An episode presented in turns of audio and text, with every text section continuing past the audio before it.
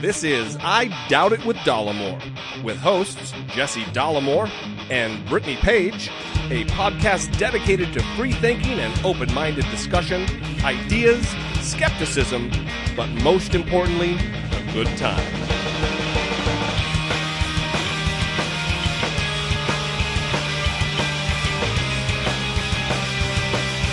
All right, everybody, welcome to the show. Episode 59, if you can believe it. Episode 59 of I Doubt It. I am your host, Jesse Dollamore, and sitting across from me, white headphones akimbo, is the lovely Brittany Page. You're lucky I'm not eating chips today. mm-hmm. Well, you aren't eating chips mainly because you finished the bag about 20 minutes ago.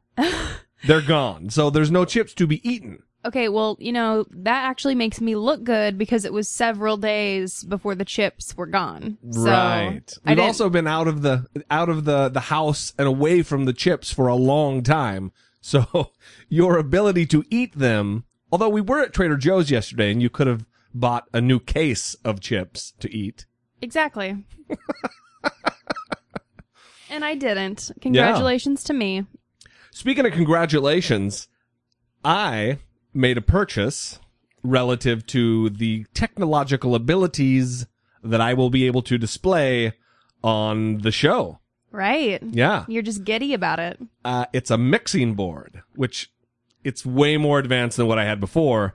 And it's going to allow me to assign, I have a little program where I can assign, it's like a regular actual radio show now. Right. Where I can, I have buttons. You can do drops. You Yeah. don't have to insert it at the, you know, when we're done recording. You can just do it. Right. Well, I'm also I've started to uh, uh, well from here on out I'm going to be accumulating drops of either bloopers from you or when you're bitchy to me and that gets edited out. Like like this one. Yeah, I know. yeah, I know. Oh my god. And those are going to be played a lot. those are going to be played Oh. a lot. You're just throwing me under the bus. wow. And then the other good thing about, well, not just having the mixing board, but its placement, because it's in proximity to me, it's not in proximity to you. Because I know the power that goes to your head when you have a mixing board at your disposal. And I think the audience would like to know to what I, I refer. So when I was in church, right? That's what you're referring to? Yes, that's exactly the story. So when I was a teenager, I used to run the sound booth at church with my mom. She would run like the computer part where you do the song slides. Right, like during worship service. Right. Right. And I would run the soundboard. So I would make sure the band sounded good and I'd, I'd be there before, you know, the show started, you know, when practice was going on to get everyone's levels right, make sure they could hear themselves, all that fun stuff. and there were I'm only laughing in advance because I know the story. And also further, I know the type of person that you're getting ready to describe. Right. So there were some people that would, you know, rise to the top as D bags and they would, you know, like the gossipy type of women that you see at, at church, right? Who were in the worship band or worship singing group. Right, they were singers. And I would have, you know, certain women come up to me and say, "Oh, can you um turn me up? You know, I just think it would sound better if I'm a little bit higher." And it's she wasn't talking about her monitor because we had figured that out while everyone was singing together. You know, they would stop the song, "Oh, I can't hear myself in my monitor." Well, for, for those of you who don't know in the audience, a monitor is the if you've ever been to a concert and they've got the speakers that are facing toward, I don't, there's probably some people who don't know, but there are the speakers that face toward the performance, the, the performers. So like a person playing guitar, his monitor is playing back himself or herself playing the guitar so they can hear how they sound. right. And each, each vocalist is also going to have a monitor or a couple of people will share a monitor. So go ahead. That's what a monitor is. Right. And so it wasn't that they were wanting to hear themselves in their monitor. It was they wanted to be louder. Right. They wanted the the PA speakers facing toward the audience to be louder so they the their mix their wonderful vocal mix would be Right. louder for everyone to hear. Right. And this Well, hang on. W- weren't there also times where they would not only say, "Hey, turn me up in the mon or turn me up in the PA so I could be heard," but why don't you turn them a little bit down because they're they're a little off today. I did have things like that said. Yes, they would make criticisms like that, and it was a little. I didn't like it. Right, I was right. not a fan. So, Brittany, wielder of justice, what would you do to make sure that justice was served and things were balanced out? well, after practice, before they got up for the big time show, right during worship, Right. I would turn their microphone off. Not just not turn it off. I would take it out of the mix so that they would still be able to hear themselves. Right. They could hear themselves in the monitor. Right. But no one else in the church could hear them. Right. I'm so evil. You're so you are very proud of yourself right now. oh. So what I'm saying about the proximity of the mixing board is it's nowhere fucking near you. So I can't just turn you off. Yeah, there's no there's no fumbling or fiddling around with the fucking mixing board. Also, as much as you act like you know about it, this is wildly complex and I'm sure any knowledge you had about mixing boards has long dissipated. Oh, for sure. No, Beca- that I was a because, teenager. Because of the Glenn Beck theory of knowledge, when you rem- when you have to remember new information, Right. you have to forget something, you know, the opposite and equal reaction. So you've obviously forgotten about mixing boards Right. because of all the new psychology information. That's true. All that the reading that I'm right. doing. That's right. It's just gone now. So it's going to be a good time going forward. I'm going to learn as we go. If the show seems a little bit unhinged or not as fluid, it's because of that. So I'm looking forward to uh to a new show. And this is one of the benefits coming out of Patreon. Oh right. And listen, I'm not going to talk don't don't don't for fast forward because I'm not I'm not going to rail about the the Patreon thing again. But I do want to say this.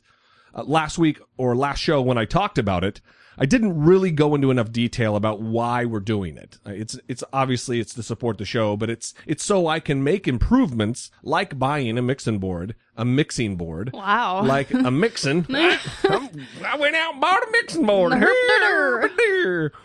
So it's for those type of things. Um, and it, it's not, I mean, if it, like it says on the patreon.com slash I doubt it with Dollamore page, if we get enough pledges, we'll also be able to add a third show per week. I mean, there's other things other than giving us money that it's, it, it doesn't just benefit us. It's definitely going to benefit you as an audience as well. yeah, because we are going to funnel it back to the show. And we're not going to talk about Patreon every episode. No, in fact, I think uh, twice a month, three times a month. It's not going to be a regular thing. We're not going to be pimping Patreon like we do Amazon Yes, because we are still going to talk about Amazon every time. all the fucking time. Stay tuned for that for this episode. Maybe 10 times a show. no. In fact, maybe I'll get a drop that I can just automatically play oh, that would be nice. about Amazon. Yep, see?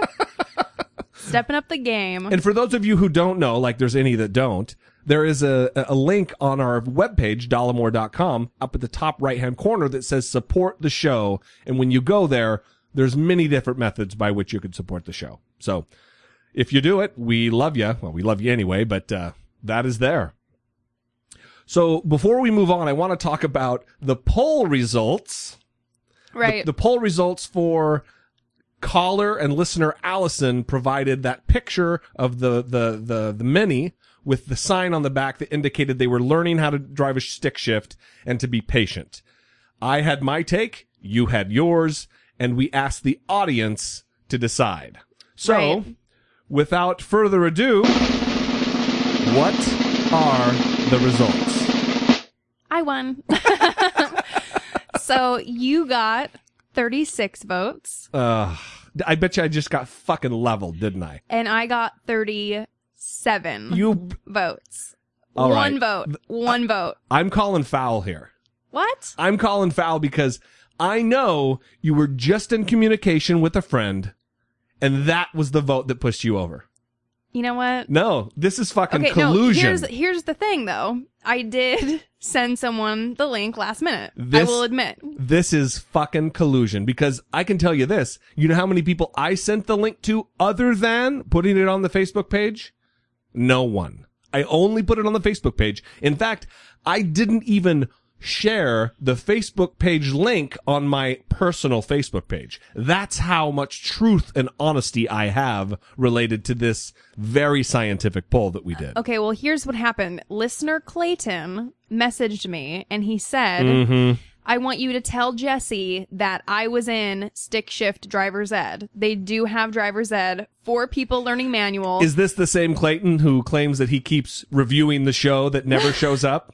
No, I can't listen. If I can't believe that listener Clayton is actually going to review the show in iTunes, how can I believe that listener Clayton is telling the truth about stick shift driver's ed? Okay, here's what happened with that. The first review had profanity, the second did not. It will appear tomorrow. We will see. And that's a note for everyone else out there too. If you cuss in the review, it won't get posted. I have a feeling that iTunes has probably filtered a lot of reviews. And if your review doesn't show up right away, don't panic. It usually takes like 24 hours to post, so you'll see it the next day. Right. But let's not let's not move on. You're looking at the board like you're ready to move on. I That's not happening. I I'm- won, and this person wrote me and just wanted to inquire, and they said if you do create a survey. I'm on your side. And so I'm like, here, there's a link right here. Um, you may have missed it. Go Hmm. ahead and take that. And I won. So that's how that went down. All right. Can I, can I move on now? Thanks everybody for letting me win. Can and I can I move on? yeah. Can the moving on happen? Yeah. That's great. Awesome. So uh, a little another little piece of follow up. Uh, we will we'll bring down the mood a little bit. Although this is a happy story that started from something very very shitty that happened. Right. If you will remember, whether you heard it on the show or whether you heard it from the national news, there was a homeless, mentally ill woman who was um, roaming aimlessly, I guess, on the 101, which is a, well, every fucking freeway in LA is busy, but a very busy, dangerous freeway. I believe it was the 10 freeway near Okay. La Brea Avenue. Okay. Well, she was um addressed by a cop. I almost said accosted. I guess accosted would work too because he ended up beating the shit out of her. And this cop beat this 51-year-old black homeless ostensibly homeless, I'm not sure. Um but mentally ill woman for sure. Uh beat her unmercifully with his fists. For 15 seconds. Yeah. Uh, uh, for a long time. In fact, the video of it, there's almost a, a constant running loop of uh, of a video about 45 seconds from KTLA, the news organization here in uh, in Los Angeles, a TV show, TV station, and I put it on the page on the Facebook page. So if you want to go check it out, that's that's where it is. But there has been a settlement in the case, and um, KCAL Channel Nine here in LA did a little story about it. A woman beaten by a CHP officer is speaking out today about her settlement. Marlene Pinnock will get one and a half million dollars. KCAL9's Dave Lopez live in West LA. And Dave, her supporters say this is not the end of the story. No, far from it. Uh, the attorney made it very clear that, uh, in her words, she allowed the officer in question to retire from his position rather than be outright fired.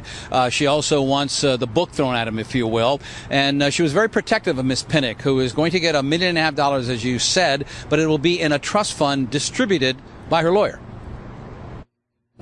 I feel good about the settlement, and um, this um, this chapter can be closed in my life, and I can move on. Marlene Pinnock's reaction to the $1.5 million settlement that will be set up in a special trust fund for her. And her attorney made it very clear that the key to this settlement is the fact that the CHP officer seen on the video beating Miss Pinnock, Daniel Andrew, will no longer be an officer. part of the deal was that this man not be a peace officer again ever. That was part of the deal uh, with us, at least for the CHP. And attorney Caree Harper isn't stopping there. We want him to do prison time, and let me be clear, we want him to receive every inch of punishment that he deserves, whether that punishment is in the form of a magnum size or miniature size. We want him to do every inch of punish, have every inch of punishment he deserves. Ms. Harper says the district attorney's office has been in touch and they will be interviewing Ms. Pinnock about what happened that day. And she is hoping charges are filed soon.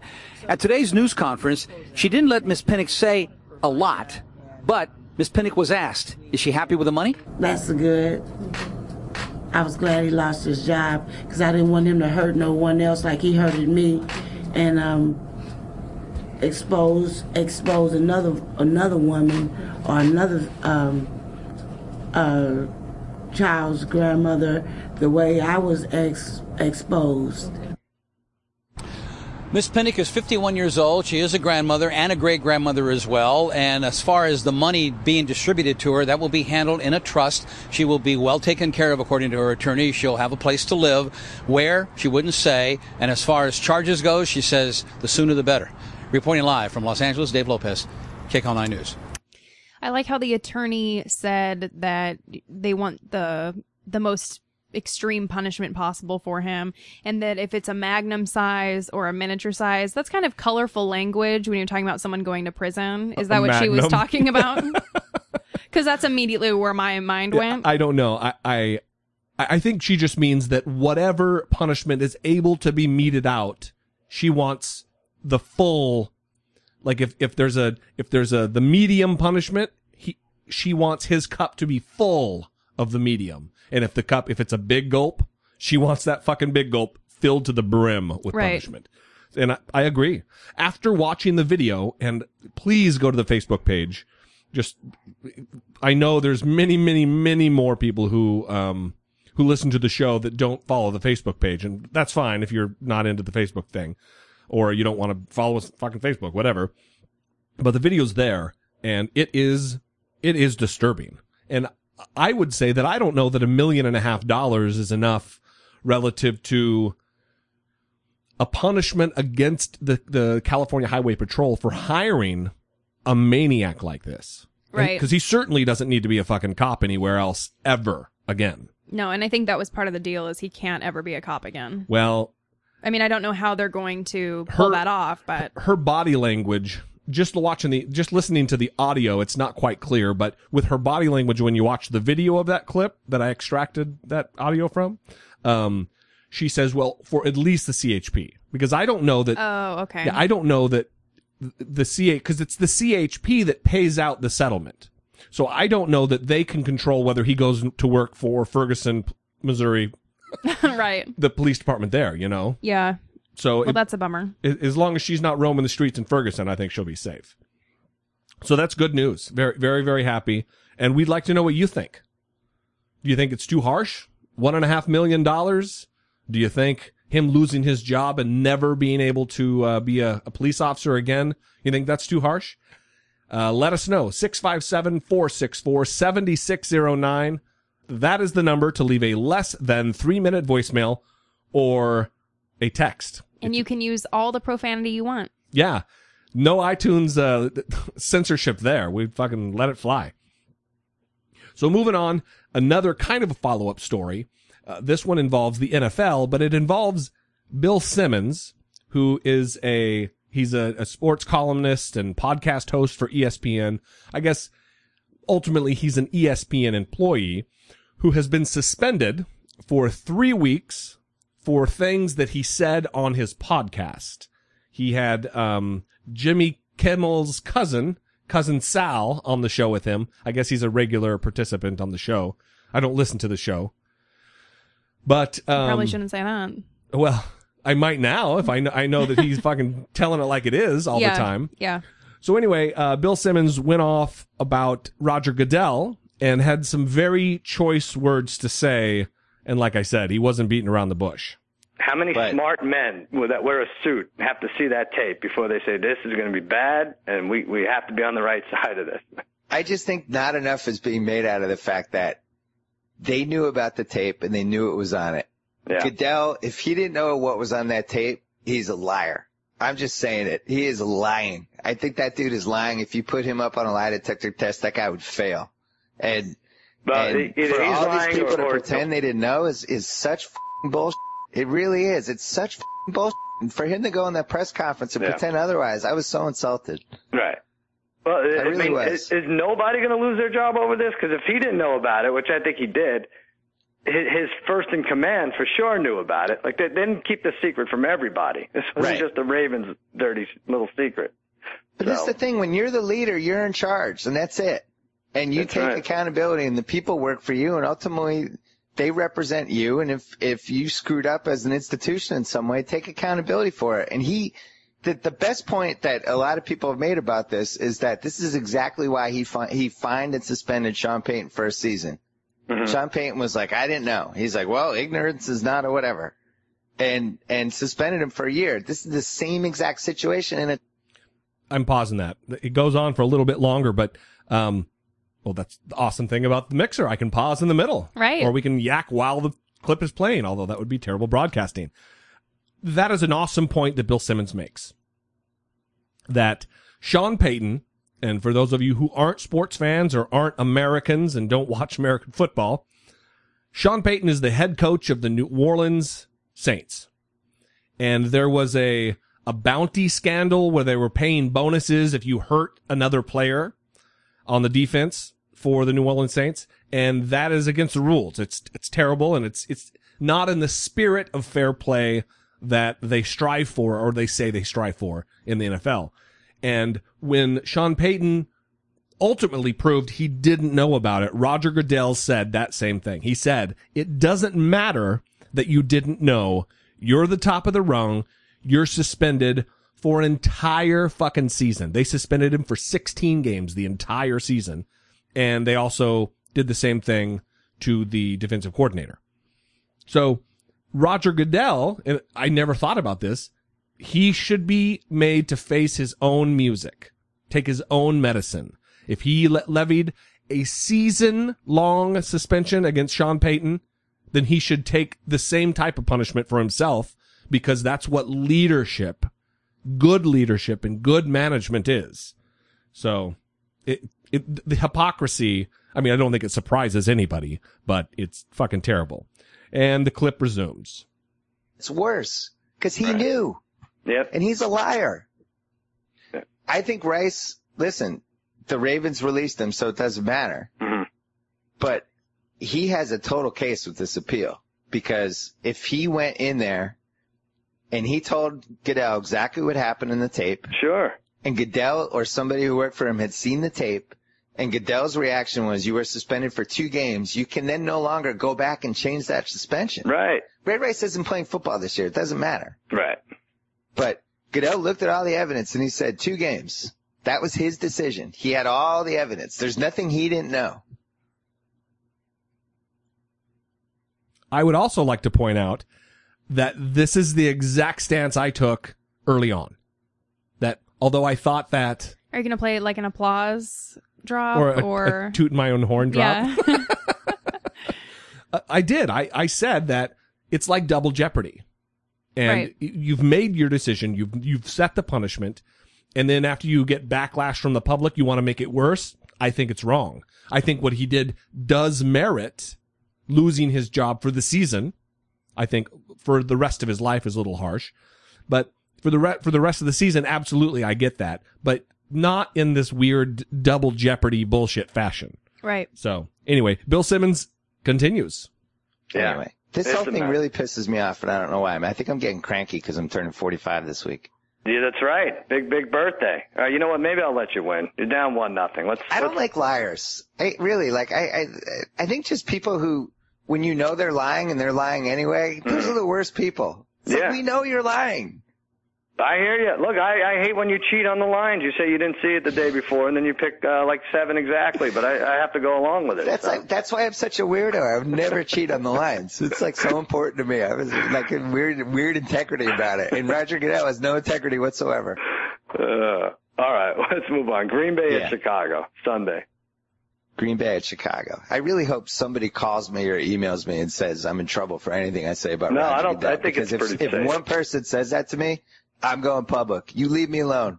We The may have to commissioner's bleep. a liar, and I get to talk about that on my podcast. Thank there you go. We'll bleep the F and the BS maybe, but the otherwise We'll bleep that. Yeah, we can bleep that. Yeah.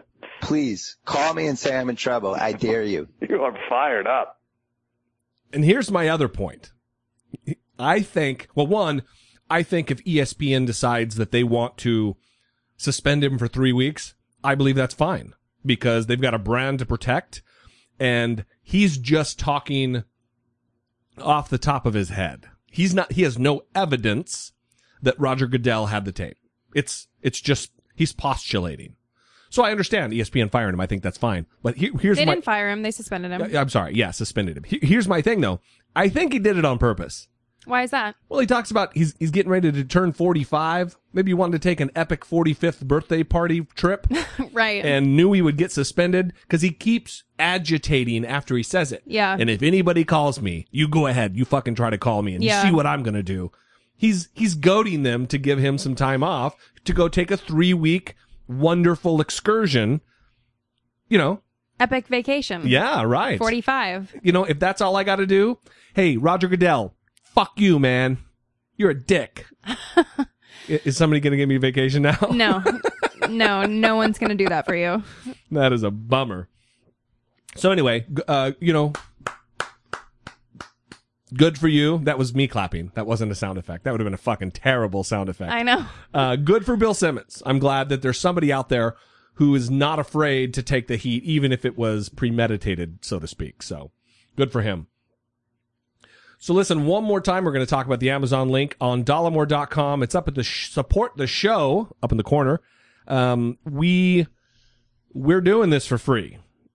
Brittany and I slog away day after day and week after week, putting out quality content for you. We're not asking you to spend any more money than you would spend normally, but if you're gonna shop at Amazon, use the search bar on dollamore.com in the support the show uh, part of the show, uh, part of the site, and uh, you can buy a book or NFL jerseys and sports equipment or anything that they can get there. Right. How was that? That was, that was nice. that was you sold it. Professional. Yeah. is what that's called. I think that everyone is going to run to the Amazon link now. I think what I need to do is send this tape into KFI because they're looking for a new sports reporter, yeah. and uh, that would be the portion of the tape that I would provide right Please there. don't. That is Yeah. self-sabotage right there. That's that's my my uh, my professional resume reel that I would send in. hmm Yeah, well, that's what I do. So we're gonna move on something a little bit more serious and a little bit uh, of more import. it's also kind of funny though. Well, I think it's very funny. Um, ISIS. Oh, I mean ISIL.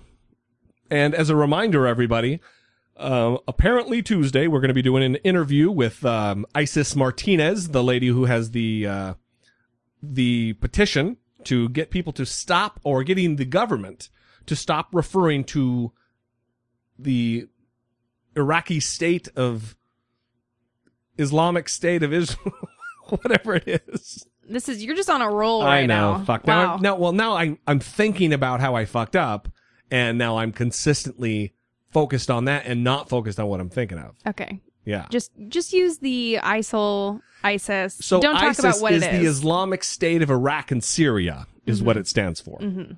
All that's going to stay too. okay. and she wants them to be anyway she's coming up on this on next episode hopefully and that'll be a good time.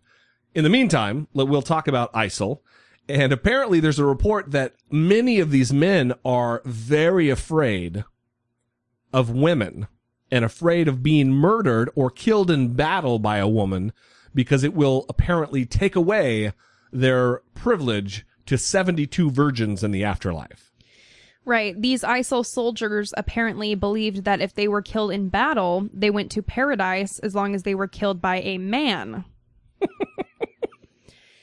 so Wow. female soldiers are communicating their satisfaction with the fact that they had taken the fight to ISIL and had stopped the advance, turned back the advance, slayed a number of these fighters who would then run away from them. right that's awesome So, I mean, these men are running away from women because they, are afraid that they won't go to heaven if they're killed by a woman. I've read two things. I've read both that going to heaven, period, but then I've also heard that it's when you get to heaven, you're going to be sans 72 virgins. I also see a quote in this article that they believe they'll go to hell. Oh wow. So either way, it's a bad situation. Yeah, well, to be honest with you, I think having 72 virgins and that's all you get to have sex with for the rest of your life, that's kind of a hell in and of itself. Mm. Because I've heard stories and that's not a good time all the time. Yeah. I, I haven't heard these stories. I don't know if I Well, want to. Wouldn't, so wouldn't you want, wouldn't you want a slew of just loose, dirty, experienced whores who know what they're doing? wow. Wow. You wouldn't want inexperience. You want seasoned fucking veterans, right? You just said loose whores. you just said loose, dirty whores. Is that really what you? Am I am I facing a three week suspensions now? Hmm. Oh, yikes. Loose, dirty whores, everybody. That's what Jesse D likes. Douche chill. Mm, that's perfect. See, that's the other bad thing is that I don't have access to anything. I can't do any drops, but you read my mind, which was perfect. Yeah, well, that's what I do. So anyway, no 72 virgins and possibly hell for the men, these ruthless, brutal, decapitating monsters that are running away from women by the droves, in the droves. It's perfect. I love it. Yeah, it's awesome. So we have a report. Here's a news story. Um, a, man was found with over 100,000 videos of child pornography on his computer. He had stored tens of thousands of child porn videos and photos on a computer in his office at his workplace. Wow. That's So he wasn't even trying to be sly about it, I guess, because having it on your work computer that's bold. seems even worse than having it on your personal computer. I mean, in terms of Well, it's more- wanting to get caught. It's more brazen for sure. right. Is there any anything else of interest in the story that we we might like to know other than a perv, a sickening perverted human being had uh, over 100,000 videos and photos of children being raped and tortured ostensibly. Well, well, we'll say he's 66 years old. Okay.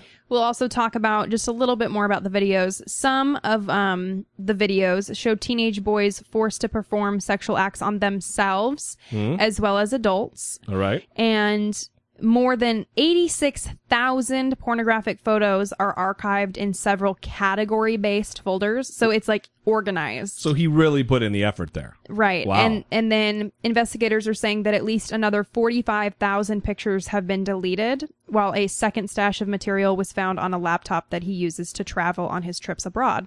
Wow. Now, who are we talking about? Well, let's his employer.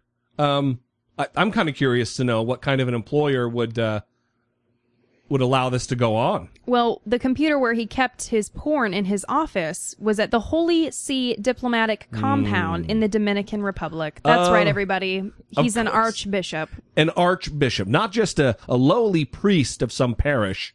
He's an archbishop in the Catholic Church, possessing over 100,000 videos of the rape and and uh, uh, abuse of children. That's right. His name is Archbishop Joseph Wesolowski. Wazalowski. Yeah. Yeah. It's like he's like a character on Monsters Inc. Mike Wazowski. yeah. So, um, We should talk about that someday. what's uh, what's happened to him? The former clergyman was placed under house arrest in a pre-trial detention at the Vatican earlier this week. He has been detained in a small room in the basement of a covenant located in the same building hosting Vatican's court and military police in the famous Santa Marta Square. Hmm. Investigators are also probing whether there was a network of people who helped him to set up sexual encounters and if he committed other abuse during his previous posts around the world. Wow. Of course, that wouldn't be a surprise because we all know that the Catholic Church is known for discovering a pedophile and then moving them to a different location where they can have access to new children and the Right. parents don't know that this person has this background. So if someone knows history about this person, come forward, get him in trouble, and that would be great. Well, they need to get the authorities involved and not just their fucking Vatican police. That's true. I mean, damn. until that problem stops happening, I don't know when a solution is going to come from all this. It's terrible. So moving on, um, we have more more data from that Pew Research poll that we talked about last time. Except this one is is uh, very disturbing to me in a lot of ways. It was more reactions and what people think about homosexuality and homosexual relationships. The big thing that was in the news recently is can you refuse services to homosexuals based on your religious convictions was the phrasing. Yeah. Is that what is the Mhm. And so they kind of they surveyed people on whether or not they believed homosexual behavior is sinful. And the total, just overall population, 50% of people said it was a sin. That is shocking to me. It is shocking to me as well. I mean, that's that's half, Right. fully half of the respondents. Right. And so the they broke it down into religious categories as well. The number one category that finds homosexual behavior sinful are white evangelicals by 82%. Shocking, shocking. Then in second place you have black Protestants at 77%. Mm-hmm. And this was shocking to me. The lowest was the unaffiliated, but it was 19% of unaffiliated said that homosexual behavior is a sin. And who, Well, it would be strange. Well, uh, the, that's the problem with the term unaffiliated because what exactly does that mean? Right. I know it includes, you know, agnostics, atheists, and that flavor, but apparently it can just mean that you don't belong to a church, but still, Consider you identify as a Christian. right. Yeah. Because that seems, you're ha- you're holding a, That- a I- religious position. I believe that they should have another category, which would be like Christian other.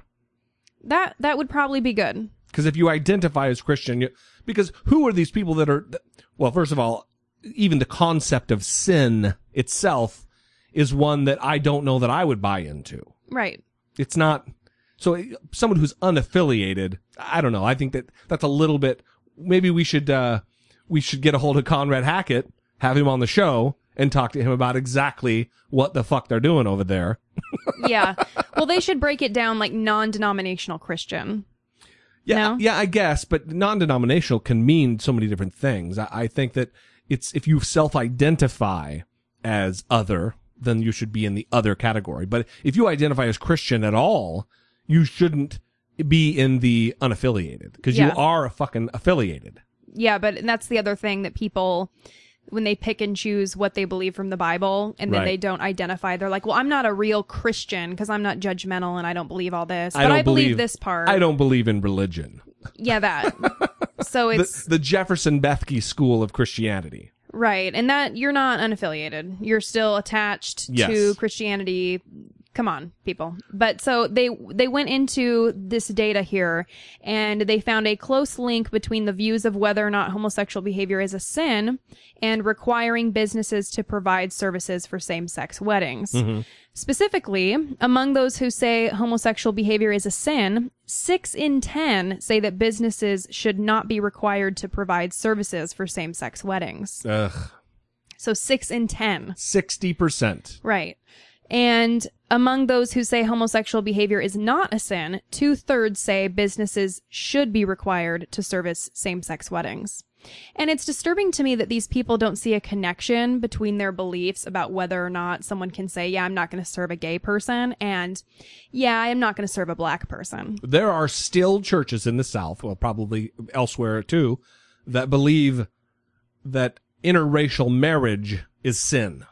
They still believe that. So, and in the 50s and in the 40s and prior to that, that was a very common belief in Christian churches that interracial marriage was a sin. So, if that's their religious belief, should they be allowed to not serve a black and a white couple that come in?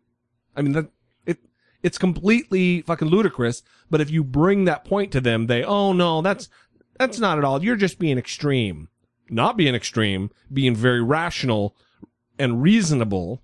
Right. The historical documentary 12 Years a Slave, I'm making a joke, I know, um, showed the connection between racism, slavery, and the Bible that was prominently displayed in that historical documentary. And so, you know, it illustrates that connection. So it, it, it's not just that, oh, that's completely out of the realm. That's, you know, that's real discrimination. Me saying I don't want to photograph a gay couple, that's not really discrimination. That's just my personal belief. Yeah, there are personal beliefs that are racist. Well, too. the, the the other problem with it is is that your Christian your Christian communities now are they're twisting the argument and saying by by making me serve g- gays like at a wedding if I'm a cake maker if you make me make a cake for that gay wedding you are taking away my religious liberties so they, they, they, they, they pose the argument as though they're the ones being persecuted.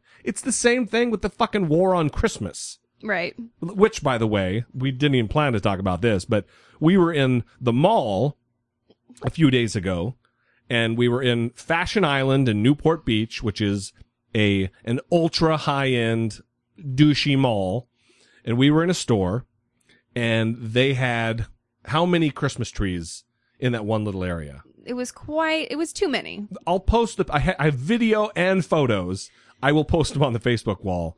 But this whole entire, you're treading on me, you're attacking me, there's a war on Christmas is very prevalent right now. And unfortunately, it's, it's getting, it's getting a lot of traction. And I guess mainly it's getting traction for one reason. And I think everybody knows. Fox News. It's getting so much traction strictly because of the the scourge that has that Fox News has become. They're they're a caricature of what they used to be accused of being.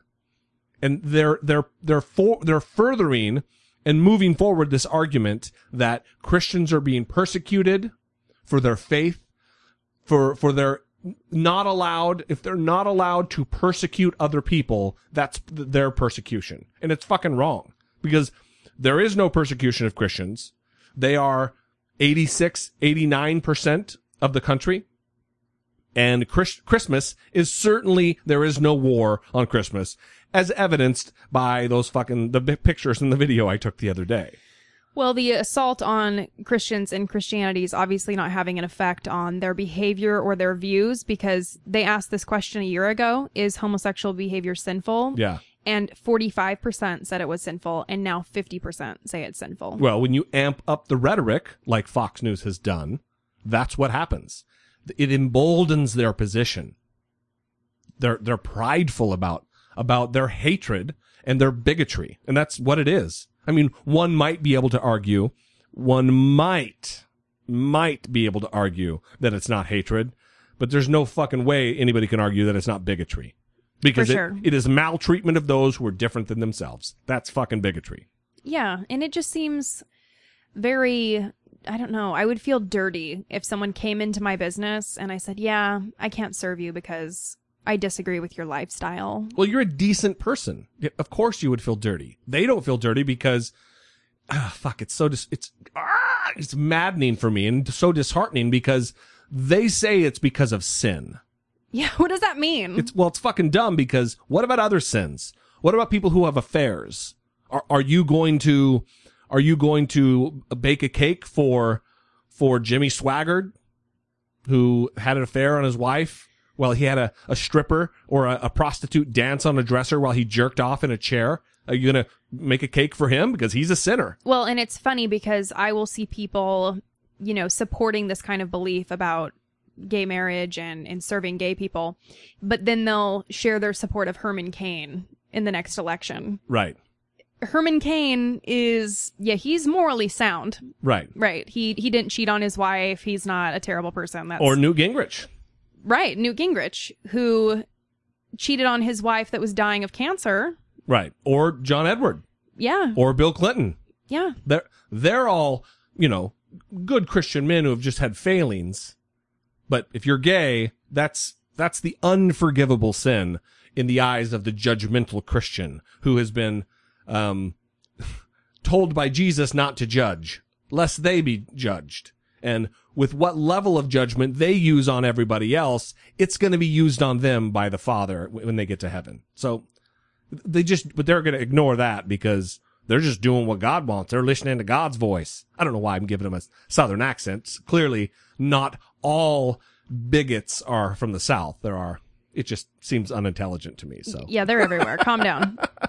I did just find though that there were 409 unaffiliated in the sample size. Huh. It was a total number of 2002 people. All right. So, I still think we should get a hold of Conrad Hackett and see if he would be willing to come on and talk about when they encounter those types of uh, loose numbers at the end.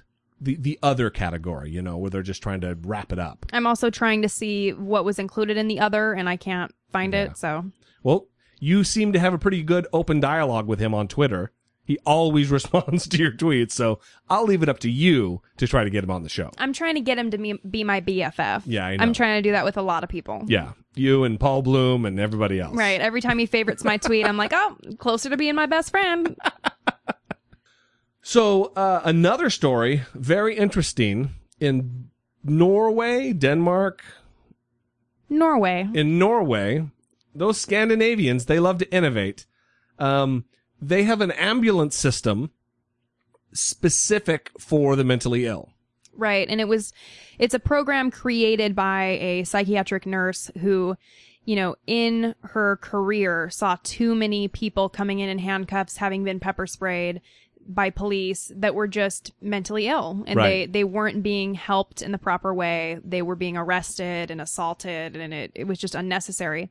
So she started a new ambulance and it looks just like a regular ambulance, but the calls get filtered. You know, if someone calls 911, that person decides if it's psychiatric or if it's medical.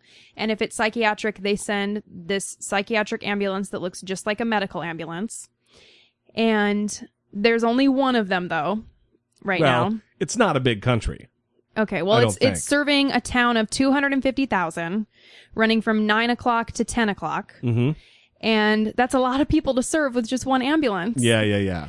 And so, unlike police officers or regular paramedics who focus mainly on rushing patients to the hospital, the nurses take the time to interview family members and anyone else living with the patient. On board the ambulance, the patient sits in a chair instead of lying on a stretcher because, you know, if they're not having a serious medical problem, they obviously don't need to be laying down or tied down to a Right. stretcher. They're not. It, I'm sure it's more relaxing to not be fucking strapped or handcuffed down. Yeah, exactly. And instead of being filled with paramedics, there's two psychiatric nurses and one paramedic Hmm. to kind of meet the individual's needs of any kind of mental health care. So it's specifically designed to help that population. Yeah, that's great. And I think it's great because, you know, the police do not know how to handle mental health situations. Right. That's been proved again and again and again in the news.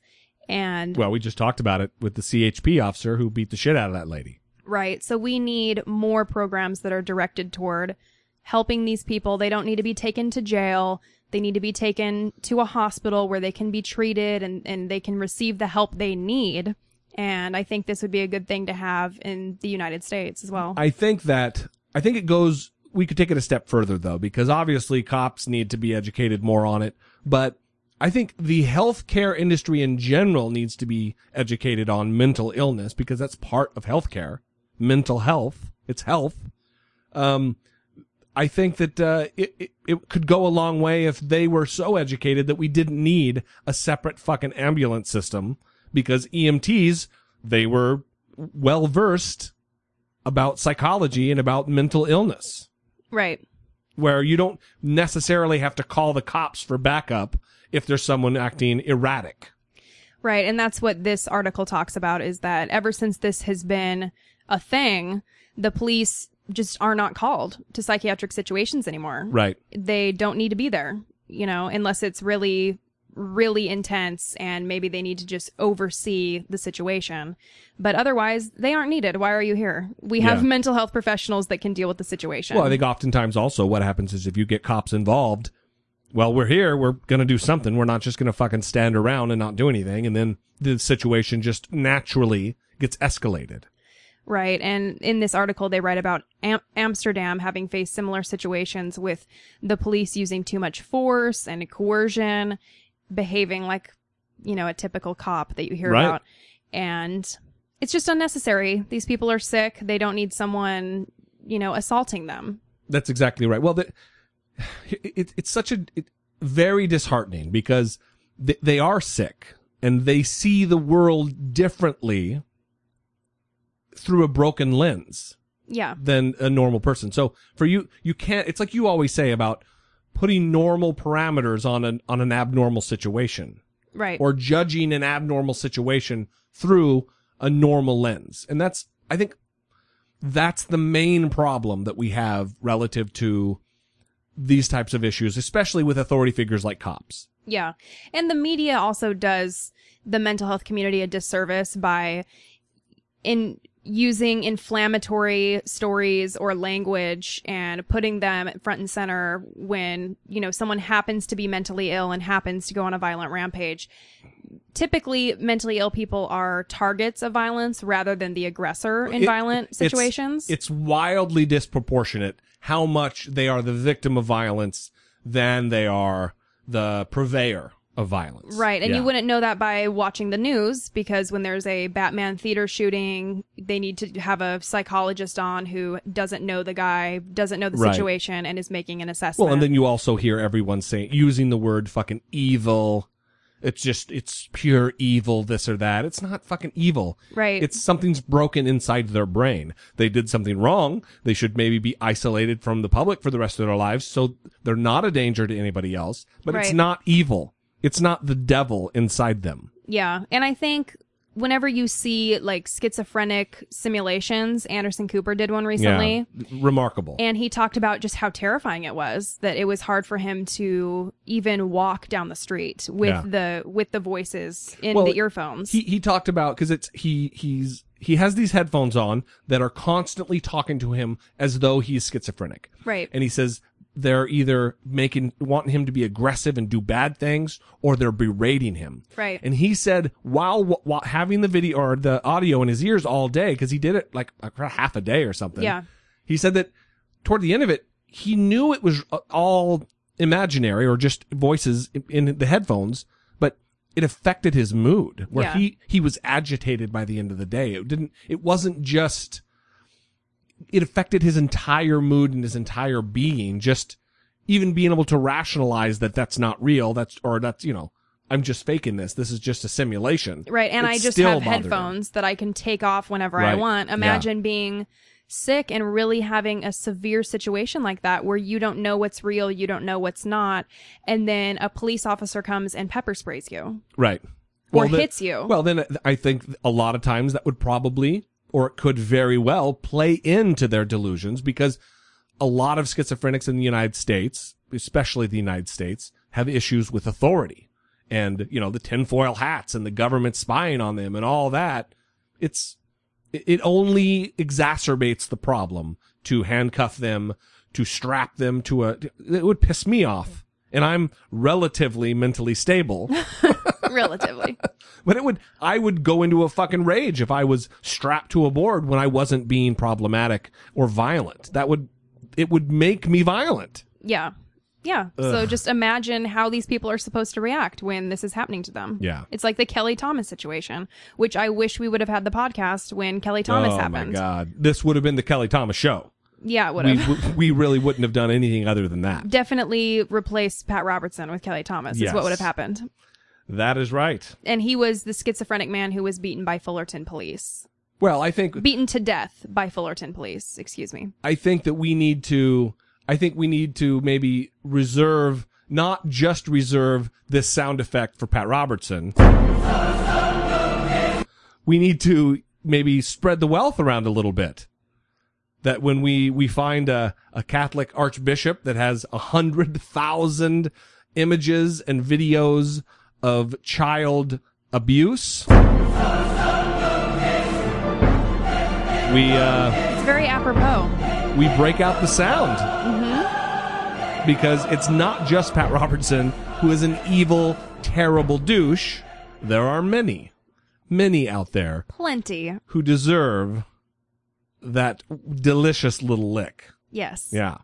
And it's our job to talk about it, to get everyone pumped about getting rid of these pricks, right? Wow. Sorry, I got excited. Pumped about getting rid of these pricks. Yeah. I think I know what clip I'm going to isolate and put at the end of the show, everybody. Which, by the way, if you're not listening to the very end of the show, I know I've said this a couple times, but you're missing out because we always leave a little, little tasty nugget at the end right before the show ends all the way. So we are going to wrap it up with this. Um, loyal listener Allison, loyal caller Allison, loyal contributor to the show. Maybe that's her new moniker. Contributor to the show. Allison uh, sent us an article about sex ed, and it was uh, a, from I guess the Guardian, which is a British, pretty far left newspaper in Britain, and they are talking about sex education, and they invited their their readers to share their experiences with what sex ed was for them. And these are some of the tweets that they got. Or do you have more information about exactly what was going on? Well, I want to talk about our sex education experiences before we read other people's. Oh, okay. Did Sure. you have any?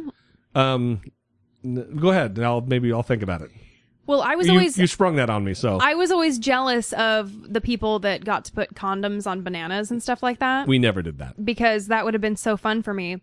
But I don't really remember a lot of sex ed. I know that when I was in fifth grade, they had the boys go this way, Yeah. girls go this way. Same same age, same grade for us. Yeah. Taught us about our period. Well, we didn't even get sex ed in until sixth grade, so you guys get it a year before boys do. Oh. Oh, Yeah, so they when- just take the boys take- out and go somewhere else. That's right. When- They just go. Run around the yard. That's right. They they don't go to their own sex ed class. They have to wait till the next year. Because I remember, I remember very well having sex ed in sixth grade and all the giggles and the teacher being fucking aggravated and you know grow up. We're goddamn kids. Hmm. Yeah. I'm 11 years old. yeah, that's Boner funny. is a funny word. Oh fuck, I'm, I'm I'm a grown man and boner is a funny word. Yeah, I just laughed at it. Um, Boner. Yeah, but I and then they, you know, they broke out the tampons and the pads, but I don't remember if that also contained sex education. And so I remember maybe in middle school it happened too. I took classes in high school I think that involved it, but nothing was like significant to me. uh, even in high school when we had health or whatever the fuck, it, there was nothing of really any any informational um, significance that went on about sex ed. My mom was just an open book, so I heard more than I ever could have dreamed Oh, yeah. from her. No kidding. So I'll just read some of these tweets of other people's experiences. And this person said, We had packing tape put on our arms and ripped off to simulate what sex was going to be like emotionally slash physically. God damn. Well, they also in these tweets they don't say whether they went to a Christian school or a public school or any kind of parochial setup. They just they just say what their sex ed experience was. Right. They they tweeted with the hashtag SRE now and they were just asked to give what their experience was of school sex and So- relationship education. SRE now. Sierra Romeo Echo now. Jesse was a Marine, everybody. Eh, That's not why I did that. Because it could be FRE, like Foxtrot. right. but How do you how do you know all those? I just know everyone knows those. No, they don't. They just everyone knows. No, they do not. I was in the Marine Corps. So Okay. so anyway, if you want to search these hashtags, this hashtag SRE now, you can find some of these yourself too. This person said, I was lucky. In school at age 13, they blindfolded us and had us spin around and then put a condom on a banana. I'm guessing to simulate being drunk and trying to put on a condom. Or Really? I, I don't know. Why would they spin them around and make it like a game? Maybe it was a fun party game, like spin the tail on the donkey. Oh, wow. No? That seems like a great time. this person said, My experience of sex ed in school, absolutely none. Wow. So that's probably not good. I know, I know, well, actually, I know a few people that went to either Christian school or were homeschooled, and maybe we should try to get one of them or multiple of them either to call in 657 464 7609, and I'll probably reach out to you also. But call in, leave a, leave a voicemail about what their experience in sex ed was. but then maybe even get somebody on the show and and uh, have a little Skype interview and talk about it. I want to hear from everybody what their sex ed education was. Sex ed education. Did I just do that? I would I'd love to know specifically Lisa what what went on there because when she was in school, oh, homeschooling. no, she Oh. was Christian schooled. Oh, oh, okay. Like Jesus riding a dinosaur kind of a fucking thing going on. Yikes. Yeah, so- there's no sex involved there. I'd like to I'd like to find out exactly what was going on there. But if you, audience, if you have your own um specifically Christian, but uh, any s- interesting story would be good. 657-464-7609. You can leave a less than 3 minute voicemail or of course text us. So the general point of the article was that there's no emphasis on homosexual relationships, Right. LGBT. There's no emphasis on consent. There's no discussion about rape. There's no discussion about domestic violence and coercion and these kind of things that occur. That was an interesting point. That was an int- I thought that was uh was good the whole consent thing because now I know now we're talking about the rape culture and all that stuff and I, I think it, we've made it very clear that we don't I don't believe there's a rape culture in our country. Um, but I do think talking about consent is a good idea.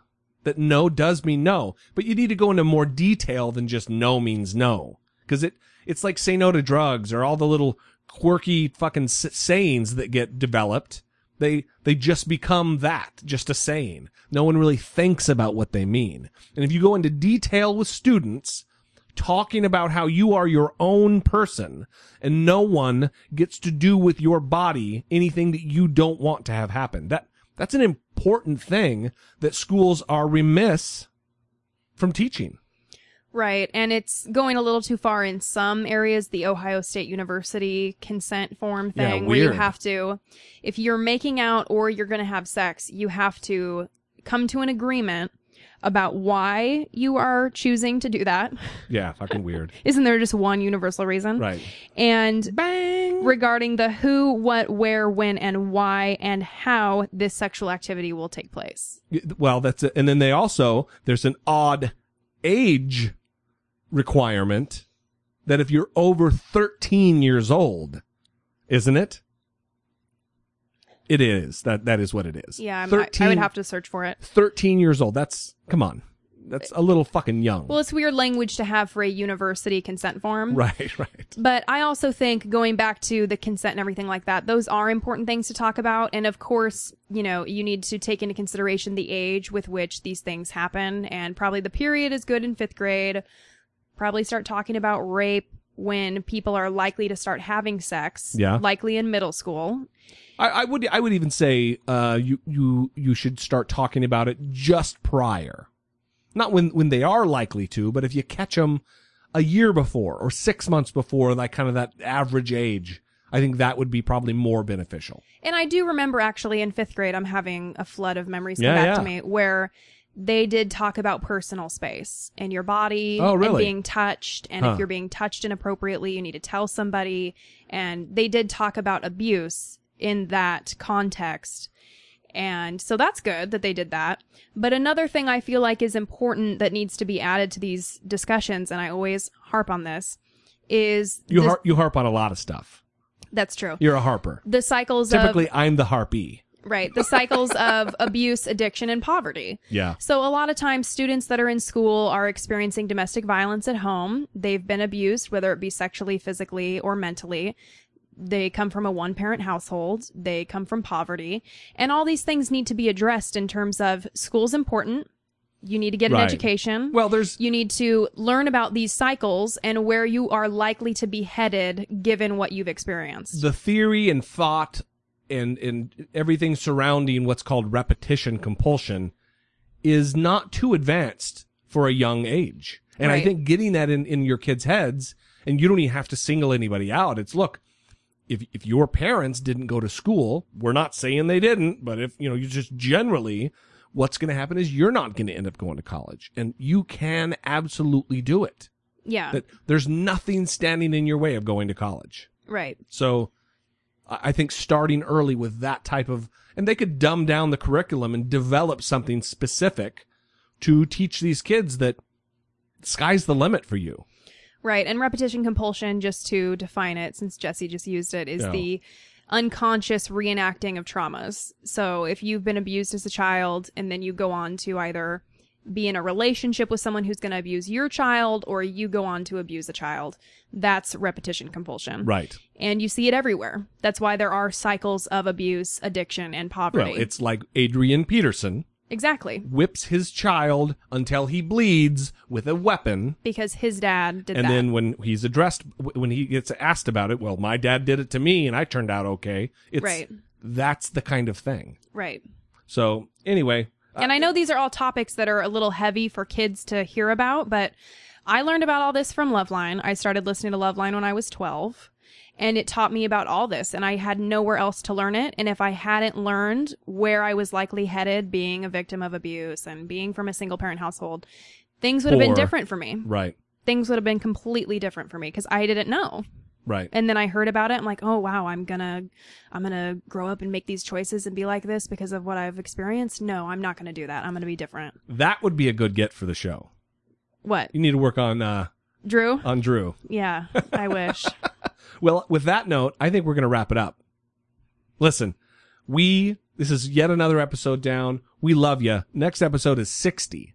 You've been with us for 60, over 60 hours of programming, and we, we love and appreciate you spending every single minute. Why are you shaking your head and It just feels like a lot. It just feels weird. Yeah. It doesn't seem like we should be to 60 yet. Yeah, no shit. It's I, it's remarkable. I'm I'm very prideful about what we do. In it pride in a good way. I feel proud of what we're doing here and the reaction we get from the audience. It's a it's an awesome thing that we have dedicated loyal fans and listeners who are not only willing to give of their hard-earned money on that Patreon account, but they're they're willing to to spend their time, their precious time, listening to us and getting involved with the conversation. Yeah, sending us articles, which we love, sending us topics, Yeah. and also sending us texts, voicemails, and messages. We love that. Send us more voicemails and give us your feedback. Yeah, it happens all the time, and but we listen. We we love it. We we appreciate you very very, and it's it's it's nothing but genuine. I, I it's not just something I'm saying. I fucking mean it. You guys mean the world to us, and we appreciate it very very much. So we'll leave you with that. Listen, be genuine, everybody. That's that's uh that's my advice for the episode. Be good to each other and be genuine. For Brittany Page, I'm Jesse Dollemore, and this has been I Doubt It. And it's our job to talk about it, to get everyone pumped about getting rid of these pricks